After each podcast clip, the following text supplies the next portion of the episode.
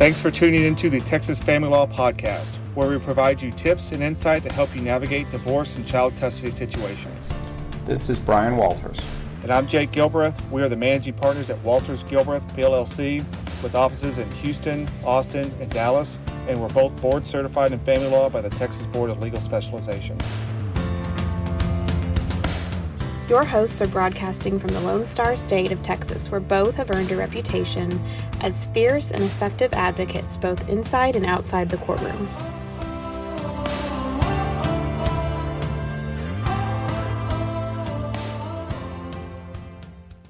Hi, this is Brian Walters. I'm here with Andrew Spear from our Dallas office, and we're going to talk about something that's been in the news a lot, especially recently, which are cryptocurrencies. Andrew, you want to just introduce yourself real briefly about your sure. where you went to school, your legal background, and that kind of thing, and then we'll get into this interesting topic. Absolutely. My name is Andrew Spear.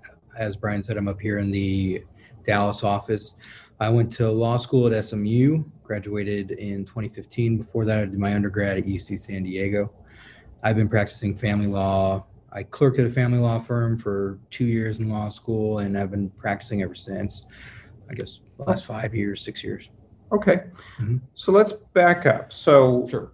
what is a currency? So, back in the caveman days, if you wanted a, a leg of um, prehistoric bison, you might go to the next cave and say, All right, I want some bison. And they'd say, Okay, we need some apples. So yeah. go get us a bushel of apples. And you'd have to, if you want to make that trade, you had to go find a bunch of freaking apples, find a mm-hmm. bushel. Yep. And then drag them over to the these folks and then hope they still wanted to make that deal or the bison leg hadn't gone bad. For what better or worse, when our societies became more organized, governments began creating actually not just governments, but generally that's the case, creating currencies, which is a method of exchange. So if I wanted a bison leg, rather than having to go get apples, I could hand them a hundred dollars or seashells or or pieces of uh, wood or whatever the currency was and initially, um, that tended to be very simple things. Pieces of, of, actually seashells was an example of a former currency. And then as societies got further organized, they they started to have uh, currency like coins and eventually paper money. And it some generally for a long period of time, if anybody was going to believe that this currency or money was worth anything, it had to be backed by something of tangible value, silver, gold, for example. Mm-hmm you can actually trace the decline of the Roman Empire by the percentage of silver in their currency. Basically, as their society declined, they started to put went from 100% silver in their coins down to 10% by the end. And then the most advanced societies, such as ours in the United States, have stopped using dollar, gold, or silver to back their currencies quite a time ago. And we now just these pieces of paper that we pass back and forth are literally actually they're pieces of linen um, but they're pieces of uh, something are not if i took that and said wait a second i want something real for this and went over to the federal government they'd look at me funny and say you have it in your hand. And the problem with that is similar to the roman empire where governments can play games with that. I lived in Germany, as West Germany, as a kid growing up a little bit, and wandered through a flea market at one point and saw a German, an old piece of German paper currency that was for one trillion dollars, or one trillion Reichsmarks, actually, since it was Germany, and dated 1932. And I thought that's really bizarre. And sure enough, the German government, long story why, uh, bad consequences as a result. Different podcast. Mm-hmm. It started just printing money on a printing press, and because they couldn't meet their obligations, and eventually, the more money they printed, the less each one became worth, and eventually, yep. essentially, destroyed the economy. And that, that's a problem. And so, tell us a little bit about how cryptocurrencies came to be and what a problem they're attempting to address. It depends on the currency, but let's talk Bitcoin, right? Bitcoin's the big one everyone knows about. Bitcoin has a finite number of units. Right now, you have miners, they essentially are verifying transactions and getting paid a fee. But no matter what, there can never be more than, I don't remember what the number is, 2 million or 2 billion of them. So the inflation rate there is very low. It's eventually one day it'll be, it's going to be treated like gold, right? There's a finite number of it, and that scarcity is what makes it important. And then with that scarcity, the way eventually I would imagine you run into your trillions problem is they you smell you do smaller and smaller units, right? And so with Bitcoin, they're named after the founder Satoshi. So you get smaller units Satoshi. But that's getting off topic. It's scarcity. There's a finite number of them. With well, let me ask you: Is this something the government has put together? No. Or, okay, so ha- for the first time in a really long time, we have something other than a Mhm. government creating a currency. Is that right? A hundred percent. And they don't even know who really did it. He's this phantom author of a white paper. And there's been multiple people claiming to be the author, but none of them can ever back it up. It's Okay. actually So, just as a really basic level, Sure. because I don't understand it very well, Oh, but I'm I- sure I'm, I'm sure I'm about to.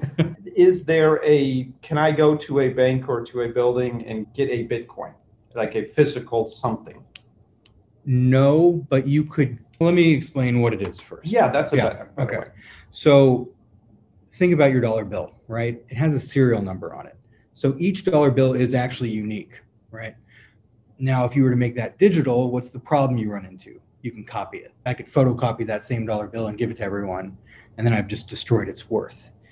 What they do with Bitcoin is they have that unique identifier, but it's secret, okay? And it changes each time it changes hands.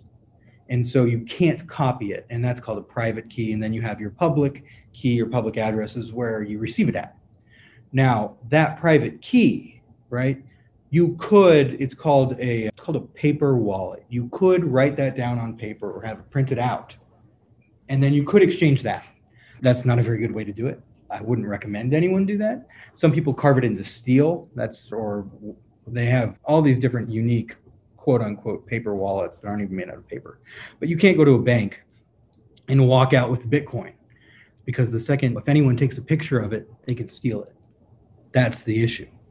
Okay, so if there's a finite number, let's just Yeah. pick, say there's a million bitcoins. Sure. If I'm mining it, which I understand involves computers, you could probably Mm-hmm. Yes. explain that a little bit more. How can I mine something that's finite?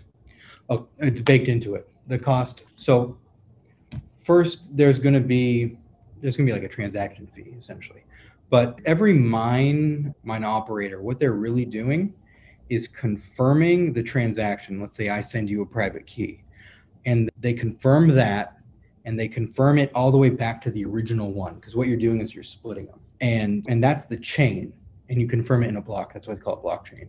So eh, you're confirming it after that, once we're done with the actual mining part of it, it's called proof of work algorithm. Then you're just paying a fee and it's going to be baked into your, when I transfer it to you, I'm going to lose a certain amount to the guy who's verifying it. Okay. Yeah. And so what is to stop, and, and let me back up and say this is in some way a competitor to our, to a government who has a monopoly on the creation of money, or at least mm-hmm. certain types of money, currencies.